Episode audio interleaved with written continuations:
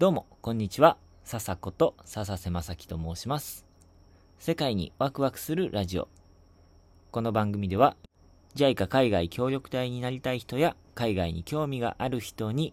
僕の海外生活の中で感じた異文化への驚きや学びなど、世界にワクワクするようなお話を皆さんに共有する、そんな番組になります。さて、今日のテーマは、その苦手、本当に苦手っていうお話をしたいと思います。これはですね、えー僕は協力隊に行く前、学校の先生を目指してまして、で、協力隊に行く前に、教員採用試験という先生になるための試験を受けたんですが、それに落ちてしまったことがきっかけで、協力隊への一歩を踏み出して、で、今、国際協力の仕事をするに至るんですけども、その、と、教員採用試験に落ちた理由っていうのが、おそらく結果を見る限り、協調性が低かったっていうことが原因じゃないかなと思うんですよね。そのいろんな細かい評価があったんですけども、協調性の部分だけ ABC のうち C だったんですよ。一番低い評価でした。で、これはですね、僕が受験した地元の静岡市の、えっ、と、教員採用試験の最終科目がグループ活動って言って、受験者が5人か6人ぐらいのグループに振り分けられて、で、えー試験の与えられた課題をみんなで協力してクリアするっていうようなそんな、えー面白い問題だったんですけども、面白い問題というか面白い試験内容だったんですけども、その中で僕は自分の意見をそのグループ内でうまく伝えるっていうのがあんまりでうまくできなかったんですよね。グループの中でというか、その、例えば会議の中で自分の意見をうまく拾ってもらうためには、まず分かりやすく自分の意見を伝えることも大事なんです、なんですけど、その、タイミングとか、あと人の意見からうまくつなげて、で、活かしながら、なんだろう、建設的に自分の意見を発言するっていうのとか、いろんな細かい能力が、うん、組み合わさってるわけじゃないですか。グループ内で自分の意見を、あの、うまく人に伝えるって、すごく複雑なことだと思うんですけど、それが得意な人は、そういうのを無意識にやっちゃうと思うんですけども、僕にとっては、なかなかそれが難しかったんですよね。ただ、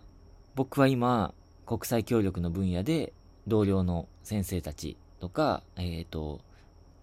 同じ団体の仲間たちと一緒に、一つの目標に向かって、一つ一つ何かを達成してきてるわけなんですよね。協力協力隊時代も同じで、学校の先生とか生徒と一緒に、うまく、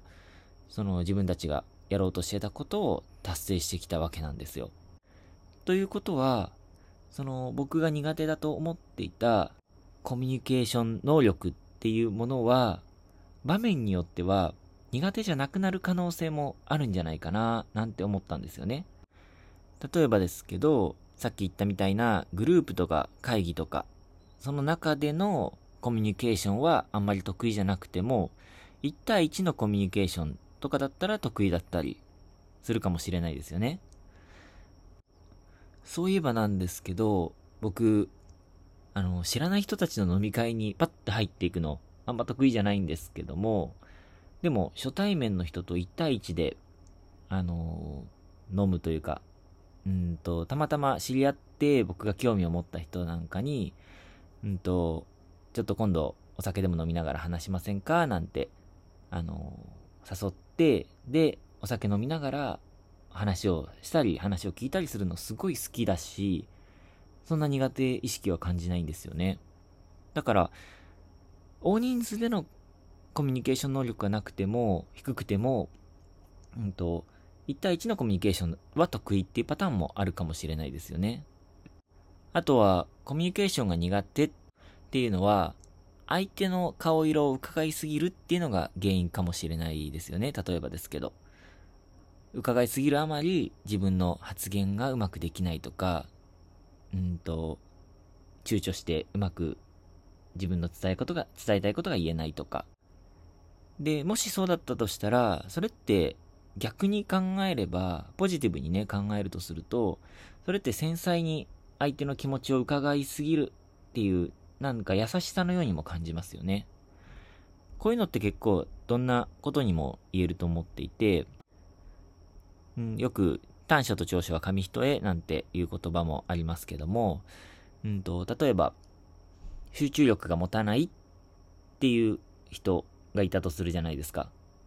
集中力が持たないとか、まあ、気が散りやすいとか、そういう考え方をしたら、これってもう短所でしかないわけなんですけども、でも、それって、うんと、自分が興味がないことに集中できないだけかもしれないですよね。だから、そしたら好きなことに対してはすごい一生懸命になれるっていう、ちょっと偏りのあるけど、でも得意なことどんどん伸ばしていけるタイプかもしれないし、もしくは、うん、いろんなものに、うんと、視点がいって、なんていうのかな。あの、一つのものじゃなくて、常にいろんなものを見ているばっかりに、集中力が、えっ、ー、と、続かないのかもしれないですよね。うん。あと、僕が結構こういうタイプなんですけど、不器用っていうタイプの人は、逆に得意なことが決めやすいとか、逆の人で何でもうまくこなせるっていうような人は、やりたいことがなかなか定まらないよっていう、ネガティブな面を持った、ネガティブな面を持った器用なタイプの人も、僕は出会ったことがありますし、うん。まあちょっと話がそれちゃうので、話戻すんですけど、僕が協調性が低いって感じたのは、大人数でみんなで何かを決める場合であって、今、こういう国際協力の仕事をしていて、1対1でいろんな人とコミュニケーションをとっていって、で、それを組み合わせて一つのものを作るっていうのは、全然僕にとっては苦じゃないんですよ。今、勤めている NGO のスタッフさん、それぞれの人たちと、えー、いろんなところで連絡を取って、あと、タンザニアにいる間は、学校の先生とコミュニケーションをとって、校長先生とも理事長先生ともコミュニケーションをとって、で、まあ、うまく一つのことを進めていっている。教育とか、一つのことじゃないですね。教育とか、うんと、学校への支援とか、いろんなものを進めていって、で、僕が間に入ることもあるんですけども、それで、まあ、特に大きなトラブルもなくスムーズにできているので、うん、あの時僕が苦手だと感じたコミュニケーション能力はどこに行ったんだろうっていうぐらい、うん、今全然困ってないんですよね。なので、ひとえに協調性が低いって言っても、うん、僕にとっての、その試験で点数が悪かった協調性は今全然使われてないけど、でもちゃんと協調性は発揮しながら仕事ができているっていうことで、こういう自分が苦手だと思っているものって、場所が変わると案外得意になったり、得意なものだったり、苦手じゃなく、苦手意識を感じなかったり、っていうことが割とあるんじゃないかななんて僕は思うんですよね。そういうのが発見しやすいのが、やっぱり、えっ、ー、と、今まで育った日本という文化の外に出てみるっていうことが一つ手段だなと思うんですよね。っていうことを考えてみると、協力隊って新しい自分の発見っていうんですかね。自分の再発見にすごくいいきっかけになるんじゃないかなと僕は思ってます。結構ね、でも日本で生きづらさを感じている人とか、なんか日本でうまくいかないな、自分に自信がないなって思ってる人でも、案外そういう人が海外に行ったら能力発揮できたっていう話もよく聞くので、ぜひ手段の一つとして海外協力隊考えてみたらいいんじゃないかなと思います。はい。ということで、今日も最後まで聞いてくださって本当にありがとうございました。また次回のラジオでお会いしましょう。それじゃあ、またね